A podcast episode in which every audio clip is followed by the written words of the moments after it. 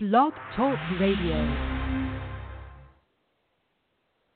Hello, and welcome to the APTA Neurology Section Vestibular Rehabilitation Special Interest Group podcast on virtual reality and vestibular rehabilitation. My name is Nikki DeSalvio. I'm joined by two experts in the field today, Dr. Patrick Sparto and Dr. Samantha Michael. Dr. Samantha Michael is a physical therapist in the Vestibular and Post-Concussion Specialty Clinic at James A. Haley VA in Tampa, Florida. She has eight years of experience as a licensed physical therapist with six years' experience in vestibular rehabilitation. At the University of South Florida, she received a Bachelor of Arts in Psychology and a doctorate in physical therapy. After receiving her degree and prior to her move to the VA system, she spent her first two years working for Baycare Hospitals in Pinellas County. She worked as an acute care physical therapist, spending most of her time at Mease Countryside Hospital. While at Mease Countryside, she led and coordinated the Student Clinical Observation Program. She also served as a vestibular specialist at Mease Countryside. Her career at the VA has included work in several neurospecialty clinics before making the vestibular clinic and prep team her permanent home. Dr. Michael has achieved several APTA credentialed certifications to include vestibular rehabilitation from Emory University, advanced vestibular rehabilitation from Duke University, and cervicogenic dizziness. Dr. Michael serves as a faculty of the Physical Therapy Neurological Residency Program in the specialty areas of vestibular and post-concussion rehabilitation. She currently serves as a content expert in vestibular and post-concussion rehabilitation and presents on these topics to the Tampa VA Physical Medicine and Rehabilitation Services residents, primary care, and specialty providers both within the VA system and at MacDill AFB Medical Wing. Dr. Michael also presents on the topic of the relationship of the vestibular system and psychological disorders to both psychology, and psychiatry residents and the staff of the VA. She also assists in teaching vestibular rehabilitation to the physical therapy doctoral students at the University of South Florida. Dr. Michael can be contacted at samantha.michael at va.gov. Welcome, Dr. Michael. Thank you, Nikki. Dr. Patrick Sparto is an associate professor in the departments of physical therapy, otolaryngology, and bioengineering at the University of Pittsburgh. Dr. Sparto received his PhD degree from Ohio State University in 1998. Dr. Sparto attained his physical therapy degree in 1999 from the University of Pittsburgh. He treats clients with vestibular imbalance disorders at the Centers for Rehab Services in Pittsburgh and is active in the Academy of Neurologic Physical Therapy. Dr. Sparto's field of interest include neuroimaging of balance and vestibular function and management of vestibular disorders after concussion. Dr. Sparto has published over 80 reviewed articles, and has received funding from the NIH and Department of Defense. Welcome, Dr. Sparto. Thank you, Nikki. The goal of the podcast today is to discuss the uses of virtual reality in vestibular rehabilitation, to review current technologies and treatments being utilized in the clinic, review research regarding virtual reality in the treatment of vestibular disorders, and help clinicians have a framework for deciding if virtual reality might be an option for their patients. So to get started, um, we're going to direct the question to Dr. Sparto. In general, what is the role of virtual reality in managing patients with vestibular dysfunction? Well, first off, I'd like to say this is a really new area, an exciting area, and uh, we're still learning a lot about it. But uh, we sort of see several ways that we think uh, virtual reality could be used. Uh, one of the things I think that's important um, to talk about is um, how uh, we think it could be used as an adjunct treatment for people with vestibular disorders. So, um, after um, perhaps laying the groundwork with some of our clients with uh, more conventional exercises, such as gaze stabilization exercises and, and static and dynamic balance and gait exercises, that our patients could move on to uh, uh, perhaps using virtual reality to help um, uh, move them on to more uh, functional uh, type of exercises and tailor it um, to the experience that they have and perhaps um, uh, tailor it to uh, some of the specific symptoms that they may be having. Uh, for instance, um, one of the common symptoms that people report across a lot of different vestibular disorders is what's called supermarket syndrome, where uh, people will get increased symptoms in um, uh, shopping um, uh, markets or um, uh, malls. And um, so um, several groups have considered um, and developed uh, virtual environments that consist of things like virtual supermarkets or virtual grocery stores um, to help um, habituate people to uh, those specific environments. So um, uh, we see it as, as possibly um, being really adapting uh, the environment to um, symptoms that, that people are having. Yeah, I would um, completely Great, agree with Dr. Sparto. Sorry. um, and I was going to add to that too is that you know we do in our clinic especially start with more conventional treatments. So whether it's the balance, gaze adaptation, but this whole realm of virtual reality is very exciting because it also allows us to introduce a lot of these visual stimuli like the supermarket syndrome that patients would normally avoid to help the patient's response to be reduced to that provoking stimulus. So it helps reduce that fear of movement by offering a safe place to explore. So they're there with their physical therapist and they feel a little bit more apt to be, you know, a little bit more challenging and see what they can do with their balance with these challenging situations. And it allows for a more engaging way to adapt that, you know, um, vestibular ocular reflex and those optokinetic responses. And overall, it just leads to better compliance with treatment when it is more engaging and fun. And one of the other, um, you know, potential areas that this really hasn't been studied specifically, but um, we know that uh, people with vestibular disorders are a very heterogeneous group, and um, some may have more difficulty with uh, uh, visual motion sensitivity um, than others. Uh, we don't know yet um, whether virtual reality may be uh, better or um, um, you know uh, help uh, to provide um, perhaps a better uh, stimulation for people with visual motion sensitivity in terms of more gradually delivering um, the type of stimuli that they need. Um, but uh, uh, that's one direction you know I can see in the future as far as uh, helping to uh, tailor the environments to people with maybe uh, specific types of uh, impairments uh, within the realm of, of vestibular disorders. Great. So both of you talked about some patients that um, you see benefiting from vestibular uh, from virtual reality treatment. Are there any instances or types of patients in which you think virtual reality would not really be an option for them at this point? In my clinic, um, typically we see these patients who have adopted these very um, kinesiophobic behaviors. So stiff movements, avoid turning the head, um, you know, scanning their environment, mostly due to overstimulation of their sensory systems. So in those cases, we would eventually work up exposing them to that virtual reality stimulus, just depending – upon you know how well they're doing with the more conventional therapies and how well we're able to get them to move more normally. And then also on top of that you have patients especially in our clinic we see a lot of mild tbi a lot of active duty guys who've been exposed to multiple blast traumas who have poor uncorrected visual impairments that you know at this time it may not be appropriate to expose them to virtual reality because of how that interface is going to be viewed for them so for us, that's really important for us to work with our TBI optometrist to make sure that we are correcting, you know, that visual input to make sure they're receiving best benefit. Right, I, I agree with you, uh, Samantha, and especially uh, the last part that you mentioned uh, can really be um, very much dependent on the type of technology uh, that is used in virtual reality um, because there are a variety of technologies and um, uncorrected visual impairments, for instance, in using um, technologies such as uh, the head mounted displays where um, uh, the point of, of focus is is up very close, um, you know, could um, interact uh, in a negative way for those people. So um, I know we're going to talk a little bit more about the different technologies later on, but um, uh, that's a really good uh, thing to, to keep in mind.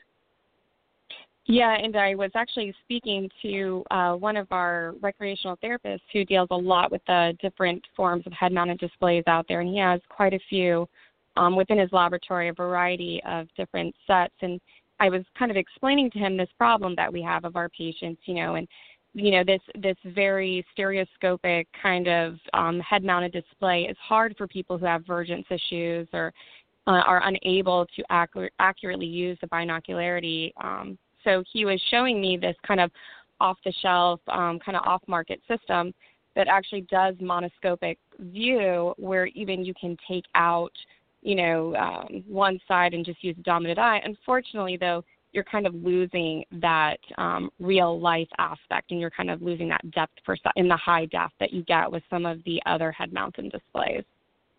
Right. Plus, um, I imagine it could. I, I'm not familiar with the specific headsets that you're talking about, but um, you know the impact on the amount of field of view that's available as well um, oh, may lessen may lessen the experience um, that people have compared to when they're not using um, uh, those uh, headsets.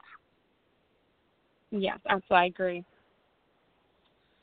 Uh, great, and both of you have um, sort of mentioned uh, a big idea that this population is pretty heterogeneous, and there are a lot of things to consider when looking into virtual reality. Are there any certain key elements that you both consider when deciding if virtual reality would work and how you would tailor a treatment to a specific patient? Uh, we'll start with Dr. Michael on this one. So when I'm looking at, you know, what type of virtual reality systems, you know, what I'm going to tailor for a specific patient, it's, exactly that. I talk to the patient, kind of get a feel for what their issues are, you know, and a lot of my patients' big problems are being a passenger within a vehicle, walking in a crowded environment. So for them, I may choose, you know, more of um, kind of that display of walking through crowds trying to help minimize and reduce their anxiety over it by giving them tasks to do and looking within the crowd.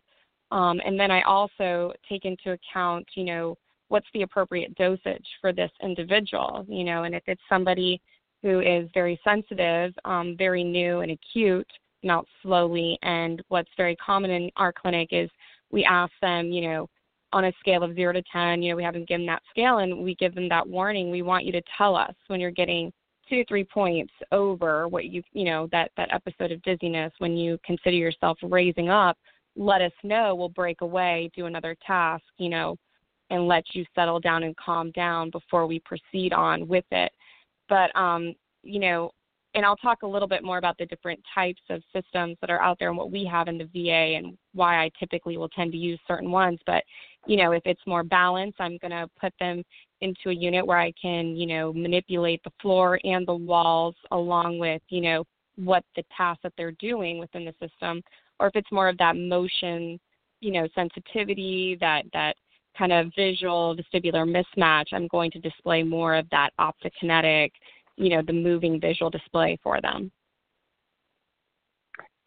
And uh, Samantha brings up some really good points. Um, uh, with regarding to the um, amount of uh, supervision and guidance that's really needed. Um, you know, there uh, from time to time, you know, uh, in in a lot of different areas of, of physical therapy, um, not just vestibular rehabilitation, but people come up with ideas for different apps or different technologies that could be used for a certain um, condition or, or group of impairments.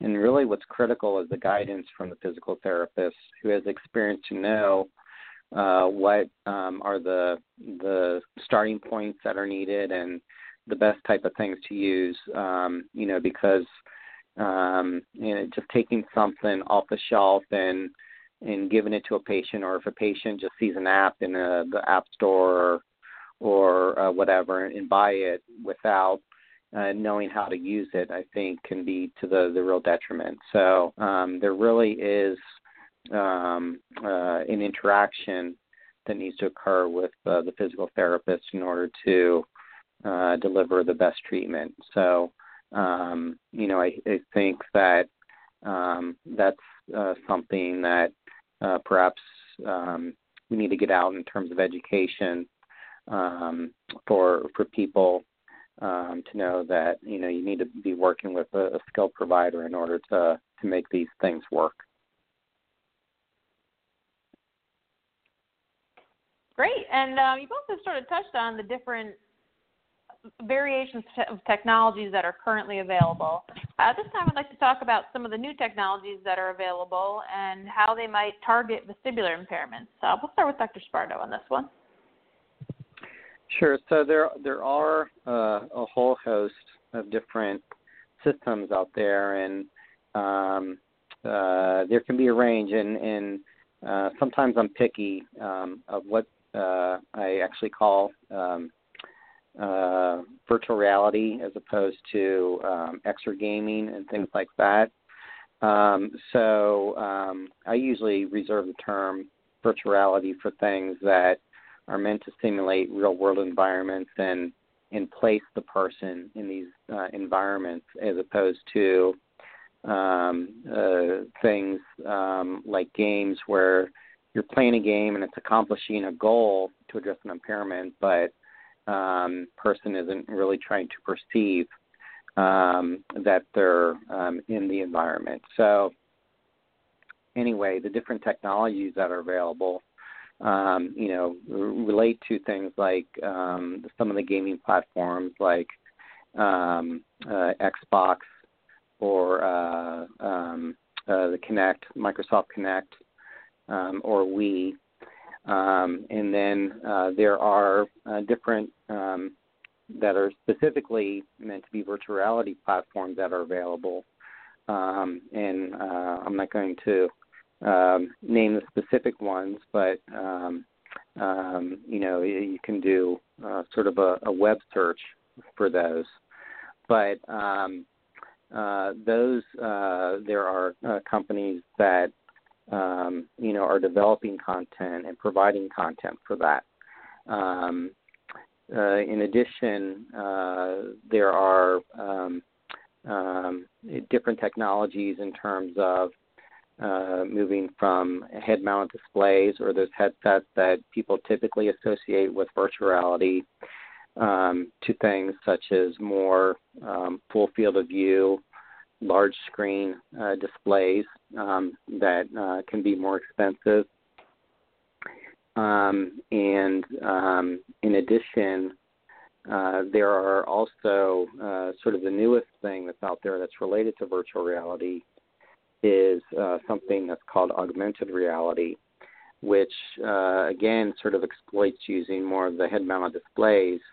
But what augmented reality does is superimposes um, a, a, display uh, onto sort of your real field of view so that you're seeing virtual objects in and amongst um, different um, objects that you can see in your field of view. So um, uh, that's really sort of the, the range of the, the VR systems um, and then uh, there are some, uh, I guess, low tech options, which uh, we may talk about a little bit. But um, one of the um, uh, issues in terms of anytime there's new technology is the technology comes out um, ahead of um, uh, the content, and it, it, can take a while to see um, specific content uh, come out for uh, a particular um, area of rehab, and um, I think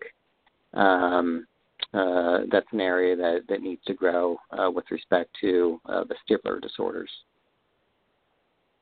Yeah, and Patrick, I was the augmented reality. I was doing some research on that as well, and I saw, you know, a couple companies coming out with some pretty impressive technology. And again, it's going to be a matter of you know how much development there's going to be out there for that and how much it's going to be able to apply to vestibular rehab. But looking at at some of these um, they they they termed it as almost holographic technology. So um, the particulars um, it was kind of like a suite that i saw was looking at you know teaching anatomy and the and kind of presenting the musculoskeletal system in the human body right there in the room um, type deal or even gaming platforms where it's the image is being like a holographic display within the background that you're currently in. Um, I know some of the head mounted displays that we use um, at the, the VA hospital. What I like about them is is that you know they also have the hand controls that allow you to interact and manipulate the environment too. So um, you know we can display array of real world situations. So we had um, a few individuals who in the military were pilots, so we were able to uh, you know, talk to one of the therapists. She worked very closely with the um, the recreational therapist who helped design and was able to get the exact plane that that individual flew within the military.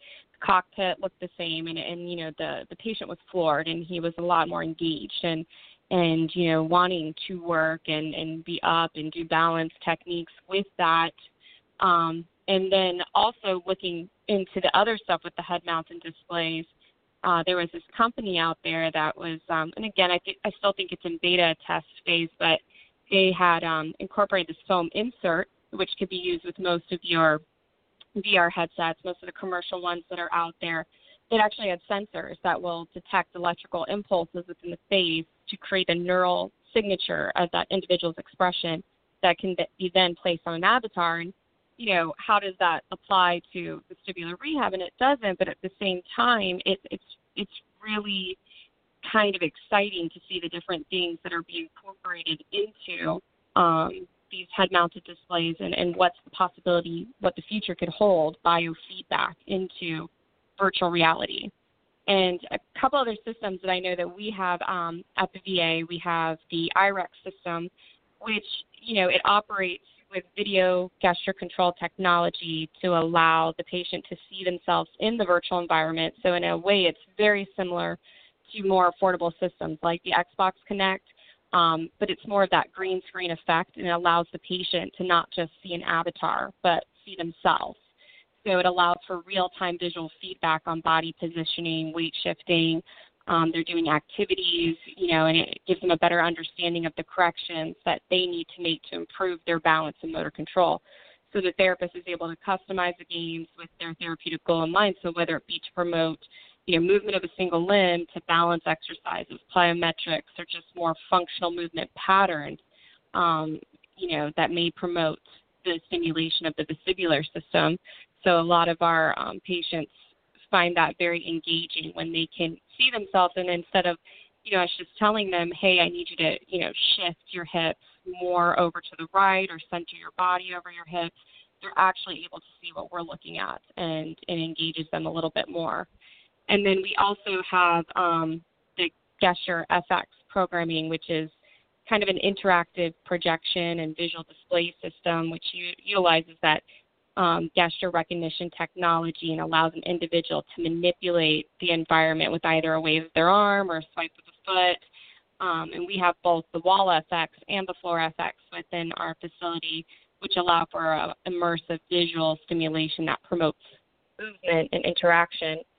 And I know most vestibular or most lucky vestibular centers who um, are able to work with the Neurocom we just had ours updated and within the new software for it there was a neurogames component in there that allowed for kind of like the interactive gaming whether you know it just be kind of bejeweled or chess or solitaire. But what we like about it is we're able to manipulate the floor and visual surround so that we can vary the complexity and challenge multiple sensory systems allowing for multi, you know optimal use of that vestibular system to help the patient maintain their balance. So we're very lucky within the VA that we have all that stuff in our clinic. Yeah, so that uh, uh, those are a lot of uh, really nice tools. Um, I want to go back for a second, Samantha, mm-hmm. um, because I think you mentioned something that's really important, which is uh, you know you establishing uh, connections in contacts with people who uh, you can work with to help develop, you know, some of the the different in, environments and, and stuff to adapt it to people. So, you know, I encourage people, you know, if they want to get in this area, to sort of make friends with, um, you know, the other therapists who are using it, and also making friends where they can with um, maybe the um, uh, some technical people who uh, would maybe be able to help them to develop um, different environments on the different platforms. Um, you know, if they don't have the the maybe the specific knowledge of um, developing the different environments. So I thought that was really good. Oh yeah, to, we we're, um, we're very lucky. Um, you know that our um, you know recreational therapist he you know has access to these different programming um, that we can detail to our patients. You know, and, and because it is so sad when you look at some of these companies and you see what they have to offer, and you know it, it's okay, but it just might not necessarily get to the target of what you're trying to work with with the majority of your patients or there might be that one patient that's just you know an outlier that you, you know you just think wow if i just if i could just change this a little bit this could really engage the patient and just be a little bit more effective for what we need right. certainly sounds like there's a wide variety of different systems out there um, that can tailor from pretty high tech to um, some lower tech options. So I was wondering if we could talk about some options for those uh, that don't have access to virtual reality. Are there any alternatives um, or treatments that you can use to sort of replicate the benefits of these without actually having the technology? Uh, I'll go ahead and, and start with that. So, um, actually, in our clinic, we don't have um, some of the the, the same um, tools or technology um, that they have at the VA, even though we've developed some of our own uh, tools. Um, uh, those can be, uh, in some cases, sort of very uh, time intensive uh, to use and uh, may not work best within the sort of the time constraints of the, the normal clinic schedule. So, um, you know, we have a variety of, of, of lower tech uh, options uh, in our clinic um, that we use um, that we think uh, sort of fulfill uh, or drive towards the same goals in terms of providing gradual exposure um, to visual environments, um, but um, uh, without um, some of the cost and expense. So, for instance, uh, you know, just doing simple things like using different uh, optokinetic patterns, um, which many um, vestibular rehabilitation PTs um, uh, already use, whether it's uh, just um, patterns that can be placed on the wall um, to using a device such as the, the spinning lights or the uh, quote unquote disco balls um, to do that. And then, uh, sort of the next sort of step up from that is um, uh, displaying uh, different uh, environments or videos on uh, either a computer monitor uh, up to larger uh, television monitors. And um, you know, we, there hasn't been research to show, you know, a favor of one of those forms versus another, but it seems to me that um, having a a larger display screen um, uh, ultimately may provide uh, some uh, better visual stimulation compared to um, smaller screens. So um, uh, I think those uh, can be um, the first line um, of defense of things to try. Um, and then the other thing that we haven't talked about yet is the concept of what can be done in the clinic versus what can be done at home. And uh, a, a lot of the virtual reality technologies uh, may not be ready uh, for people to use at home, either uh, because of the expense of it um, or um, you know it, it, there's a, a device that can be used in clinic and we can't send that home with the patient. So try to think of things that um, uh, the patients could do at home, and certainly um, you know anyone can. Um, uh, if you have a computer and internet access, go to YouTube, and um, there are, are YouTube videos out there that people have produced that uh, simulate different uh, optokinetic stimuli. So uh, people could do that at home, either on their computer monitor or uh, connected to uh, their smart TV if they have one of those, where um, they could do some of those um, uh, visual um, uh, stimulation and um, habituation activities at, at home.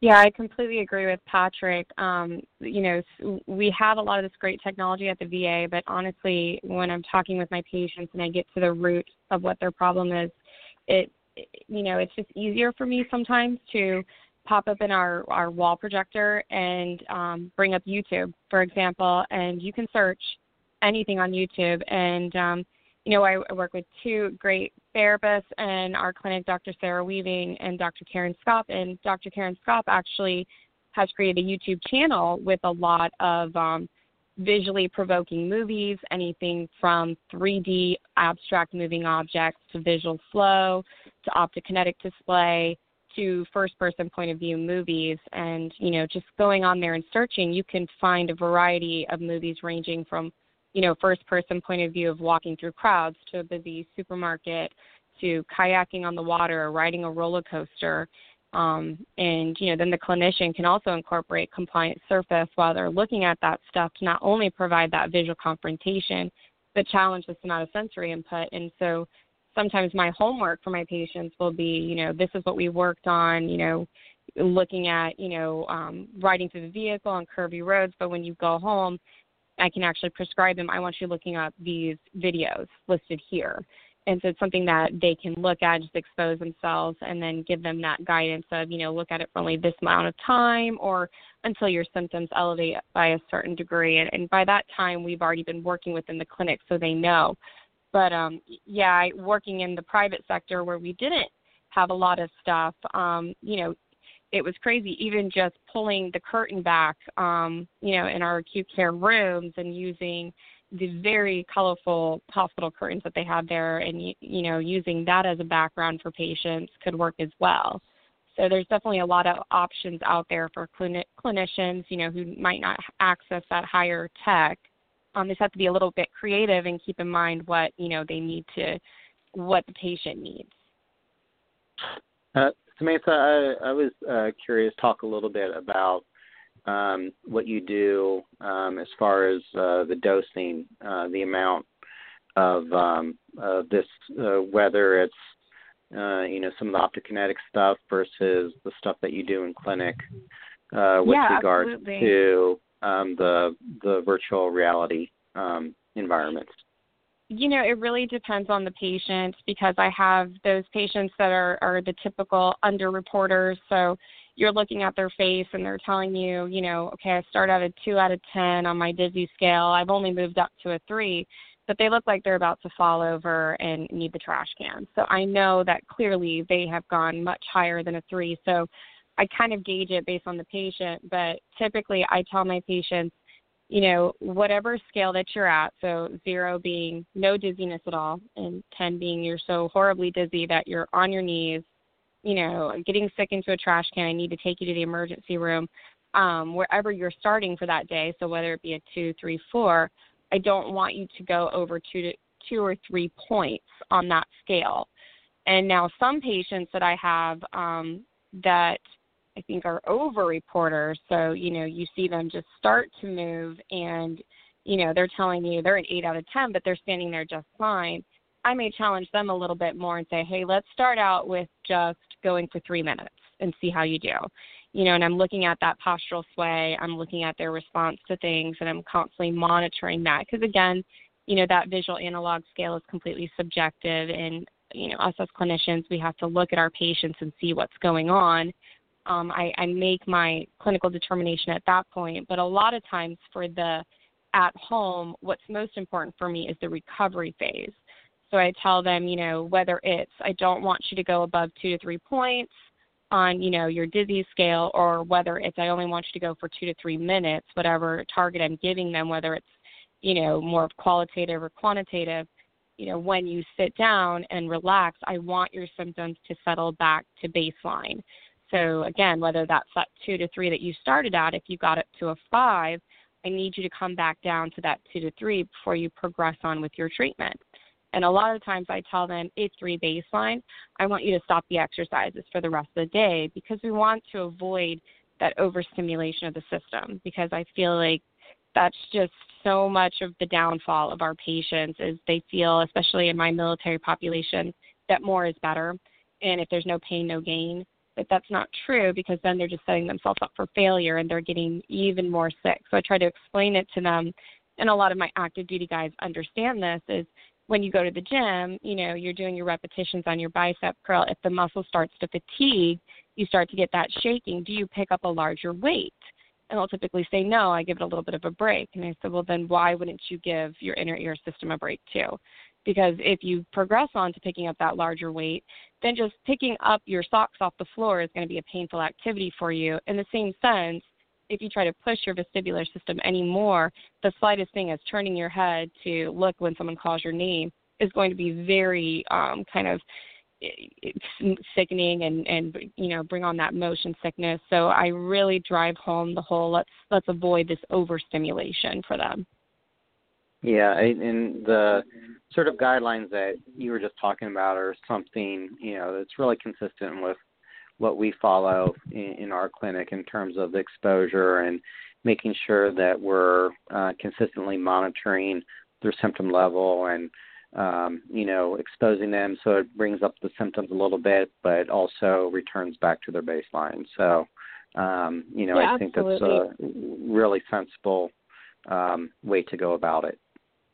In the same sense that you talked about, what's important is that they are raising their symptoms up, and, and this, you know, not just with traditional, you know, gaze adaptation and vestibular exercises, but with VR too, because we explain to them that you know you don't learn from your successes you learn from your failures. And the only way the brain is going to learn to either habituate to the response or learn to make that adaptation is to understand what the error message is and then correct for it so again if the patient is not provoking any symptoms or um, showing any signs of postural instability, then we might have to consider that the avenue that we're going just might not be what they need at this time. Right. And regarding um, research out there, both of you have talked about some great clinical guidelines. Um, are there any research studies that we know of that point to vestibular disorders that respond really well to virtual reality, or those that don't? We just kind of discuss the current state of where we are. Uh, we'll start with Dr. Sparto on that. Yeah, so um, uh, I did a little review of, of this area um, not too long ago, and I don't. Uh, know um, if we have a good answer about uh, which uh, specific sort of diagnoses within vestibular disorders um, this uh, may be best for.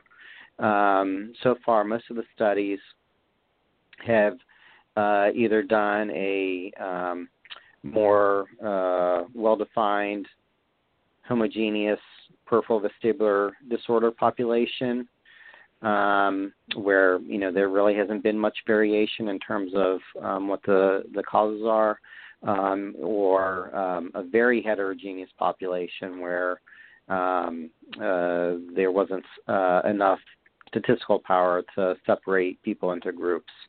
Uh, in addition, there have been smaller studies um, that are more like case studies that have, for instance, looked at um, uh, people with uh, concussion and vestibular symptoms. Um, and then also, um, I think there's one um, that has looked at um, uh, just people with Meniere's disease. So I think it's really too early to tell um, if there are uh, specific um, groups um, that may benefit or, uh, in effect, uh, maybe have some negative outcomes with that. Um, so um, it's definitely an area that I believe uh, needs more study. Yeah, I would agree with Patrick. You know, and and the the studies that I had reviewed, again, like he said, it was more of just this, you know, vestibular dysfunction. Um, there was that one study I read it as well um, regarding Meniere's disease, and they showed some good progress with that. But I think what was more telling was um, in, in some of the studies how, you know, what they found was, you know, good effect both with controls and experiments, but where a lot of the gains were is that it would it was most beneficial in reducing that visual vertigo, the motion sensitivity, and a lot of the psychological symptoms that are associated with this refractory dizziness. So I'm I'm really excited to see what different research is going to be coming up regarding, um, you know, that that triple PD and um, a lot of those, you know, psychogenic dizziness cases. And I know, you know, there are some studies out there. One was just published in 2018 um, that kind of based back on, you know, Dr. Rothbaum and colleagues and what he did in dealing with people with fear of flying and agoraphobia and using virtual reality with that patient population and how they were able to help reduce the symptoms, subjective complaints, and some of the kinesiophobic um, behaviors that those patients had. And, and I'm really looking forward to seeing where the research is going to go with that in regards to, you know, our triple PD patients.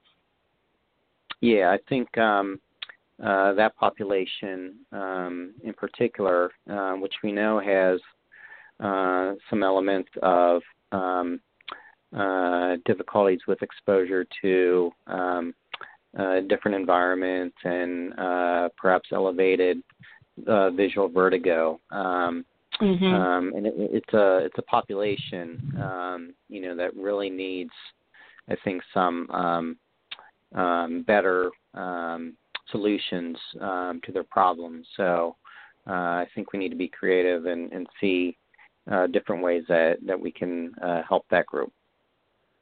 And both of you have um, talked about sort of the different characteristics you look for in patients to decide if um, virtual reality may benefit them or not, um, sort of the optokinetic sensitivity.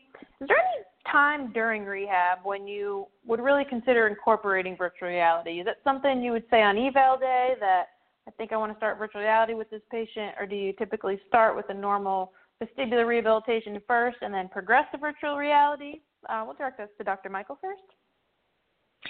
Yeah, so um, typically when I have a patient who, you know, they they get started on their home exercise program and they're really quick to catch on. So you know they're they're doing well, they're progressing well with it, they're not having any issues, but they're still telling me, you know, I, I'm just having issues as far as driving the vehicle. The exercises are going well, and yes, I'm not getting as dizzy with them, but driving in a vehicle or going to stores is still really you know problematic for me you know that's what i consider some of those higher level areas that we need to work on that visual vertigo. So for them absolutely i would um you know go ahead and start them on vr to help progress what they've already been doing. Um and you know we mostly use it a lot in our clinic with patients who their main complaint is motion sensitivity or this visual vestibular mismatch. So it might not necessarily be the head turning or any movement for that matter. It's just being in a very visually provoking environment. Um, you know, and most most of the diagnoses would absolutely um, benefit from this, but we tend to typically, you know, advance our patients to it, or you know, in our typical clinic where we have active duty population um, who they have higher demands. So, you know, it, it's not just the typical office work or going to the grocery store, but it's you know, it, it's running, it's, you know, um, you know, looking for targets, being in very visually complex environments, you know, I will typically start them on vestibular rehab right away because they're already functioning at a higher level than a lot of my traditional vestibular patients that I have. Um, so typically with those patients, I'll just go right towards the virtual reality as the option. Yeah, I think that's a really good way to do it. Um, uh, so the, people who who I have used it with, um, you know, have um, typically progressed beyond, um, you know, where the uh, typical um, VOR or gaze stabilization, VOR times one or gaze stabilization exercises really aren't um, uh, increasing symptoms very much anymore. And then I'll um, first do um, a small trial, you know, within the clinic to see how they respond to it, and then um, really uh, what I think is uh, important, and, and Samantha had mentioned this before, is sort of the next time um, I would see them in the clinic really ask them, well, how were you feeling after that? Um, you know, because sometimes um, uh, they go home and you know they're they're okay, but then later on, um, you know, that evening they report, oh, you know, I, I was really feeling bad, and you know, and you know, uh, if if I've given them, um, you know, exercises um, to do at home, such as you know using the different videos and such um, really asking them, well, um, you know, how how did that work for you, and um, what was your symptom level when you did those, and of course that before giving those to them, uh, doing a lot of patient education uh, to let them know, uh, you know, that they needed really to pay attention to their symptoms uh, during and, and after performing those exercises. So, um, you know, you, can sort of get a feel for um, when they're ready for the uh, the next level, you know, um, of exercises compared to uh, what would what we would start off with them in the clinic. Yeah, I agree, Patrick. And and you know, some of these patients who say, "Well, yeah, I just wasn't feeling well." I know um, a very real thing out there is this cyber sickness. Um, it's been in the literature, and you know, I've seen a couple of cases of it in our clinic too. And it's that you know, due to that conflicting multisensory stimuli, but you know, it's more than just the the complaints your patients are coming to you with. It's that after that exposure, it's that increase in the motion sickness, whether it's nausea, vomiting, headache, loss of balance, altered eye hand coordination, more so than what they typically experience um, with their day to day functioning. And, you know, and those patients we have to be very careful and take a look at, you know, is this not an option or are we just progressing them too quickly or is the interface we're using um, just too complex for them at this time? Right. I agree. Great, thank you both. That was a great explanation. Um, so we've covered a lot of things today regarding different areas of research and considerations for patients. Uh, at this time, I just want to see if either of you have additional points you would like to make and um, any comments regarding the use of virtual reality um, in your clinical settings. Um, start with Dr. Sparto. Yeah, I just wanted to talk briefly about a couple of uh, you know limitations um, or um, things to consider, um, you know, as as these uh, technologies become more available and um, the the physiotherapist um, are able to use this.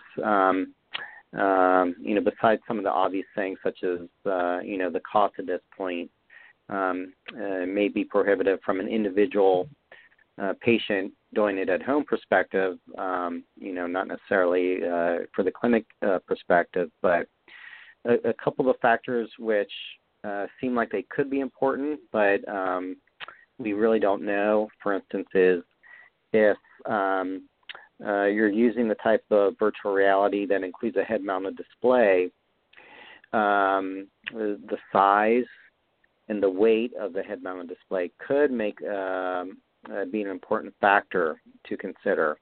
Uh, because consider that if you're doing training with a person with a head mounted display, um, you're you're changing in effect the inertia of the head. So when they are doing uh, different movements, for instance, if they were doing a, a VOR times one movement where they're moving their head back and forth, um, that's going to be um, using a different uh, weight and inertia of the head compared to if they didn't have the head mounted display on. So, um, is that somehow um, causing some um, perhaps uh, maladaptation in the central nervous system with um, uh, when it comes because it's, it's basically a, a multisensory stimulus. Another thing that could be important, uh, but we don't know for sure, is uh, the field of view of the um, uh, the virtual reality display. So, um, one of the sort of consistent findings in literature that's uh, been around for, for quite a while is that uh, the importance of peripheral uh, visual cues when it comes to uh, postural control. And um, most of the um, virtual reality headset technologies really have a very limited field of view that is uh, limited to maybe um, plus or minus 30 degrees from midline uh, in the horizontal uh, direction or, or plane. Um, so, uh, by virtue of using uh, those technologies, uh, it may be missing out on some of the very important movement cues that we get from more in the periphery. Um, now, there could be uh, a benefit to that in terms of uh, the, the, stimulus may not be as provocative, which may be good uh, for some people, um, but in terms of returning them to um, the um, you know the natural state, which is um, walking through environments with a full field of view that we we normally have available, perhaps there could be uh, a difference uh, in that. Um, we don't know yet how uh, compliant uh, people are um, with um, using um, uh, such virtual reality technology at home, and um, uh, you know, or does it make? Hopefully, it makes people more compliant because they're more engaged and excited about doing it. Um, but uh, it's something uh, we need to find out. Uh, and then uh, getting back to one of the, the early things that we talked about, which was uh, are there imp- impairments in the visual system um, that may uh, affect their ability to uh, use um, head-mounted displays um, as um, as a tool uh, for the treatment. Um, so, for instance, people can't converge well um, and they're using uh, virtual reality displays that um, uh, require that or um, you know, require accommodation, or if uh, the virtual reality displays uh, do not uh, allow for them to have their um, corrected vision, such as glasses, um, can can those things um, used? So, uh, as we uh, started off at the beginning and mentioned, um, you know, we're we're still really early, and um, you know, I, I think it's a um, uh, an area um, that we need to push forward, but um, you know, we, we need to see how some of these factors uh, affect the the delivery of the, the therapy. Yeah, Patrick, I agree, and I think that the biggest um, point that you made there, and, and the problem that I have in our clinic is, you know, um, this compliance, and you know, we know that whether the 30 to 60 minute sessions that we spend with our patients, whether it be one to two times a week, that's not where the real work is done. We're introducing the work there, but it's their diligence and the home exercise program that they're carrying out at home that's it's going to be the real bread and butter for their treatment and their progress. And so with using these head mounted displays, you know, I honestly don't know any of my patients who own a head mounted display that, you know, if I use that content, I can have them translated home. That's why we do kind of those YouTube videos. But what um, what I typically give my patients is is actual real life homework, and it, it's kind of this exposure, you know, um, you know, bouts of forced exposure. So okay, you know, the past couple weeks we've been we've been working really hard on this visual stimulus of walking through busy, crowded environments. I want you to take it slow. I would like for you to maybe go to Target during, you know, a non-busy hour and, and do it for 15 minutes without holding on to the grocery cart. You know, looking at the aisles. Sometimes I'll give them a game to play.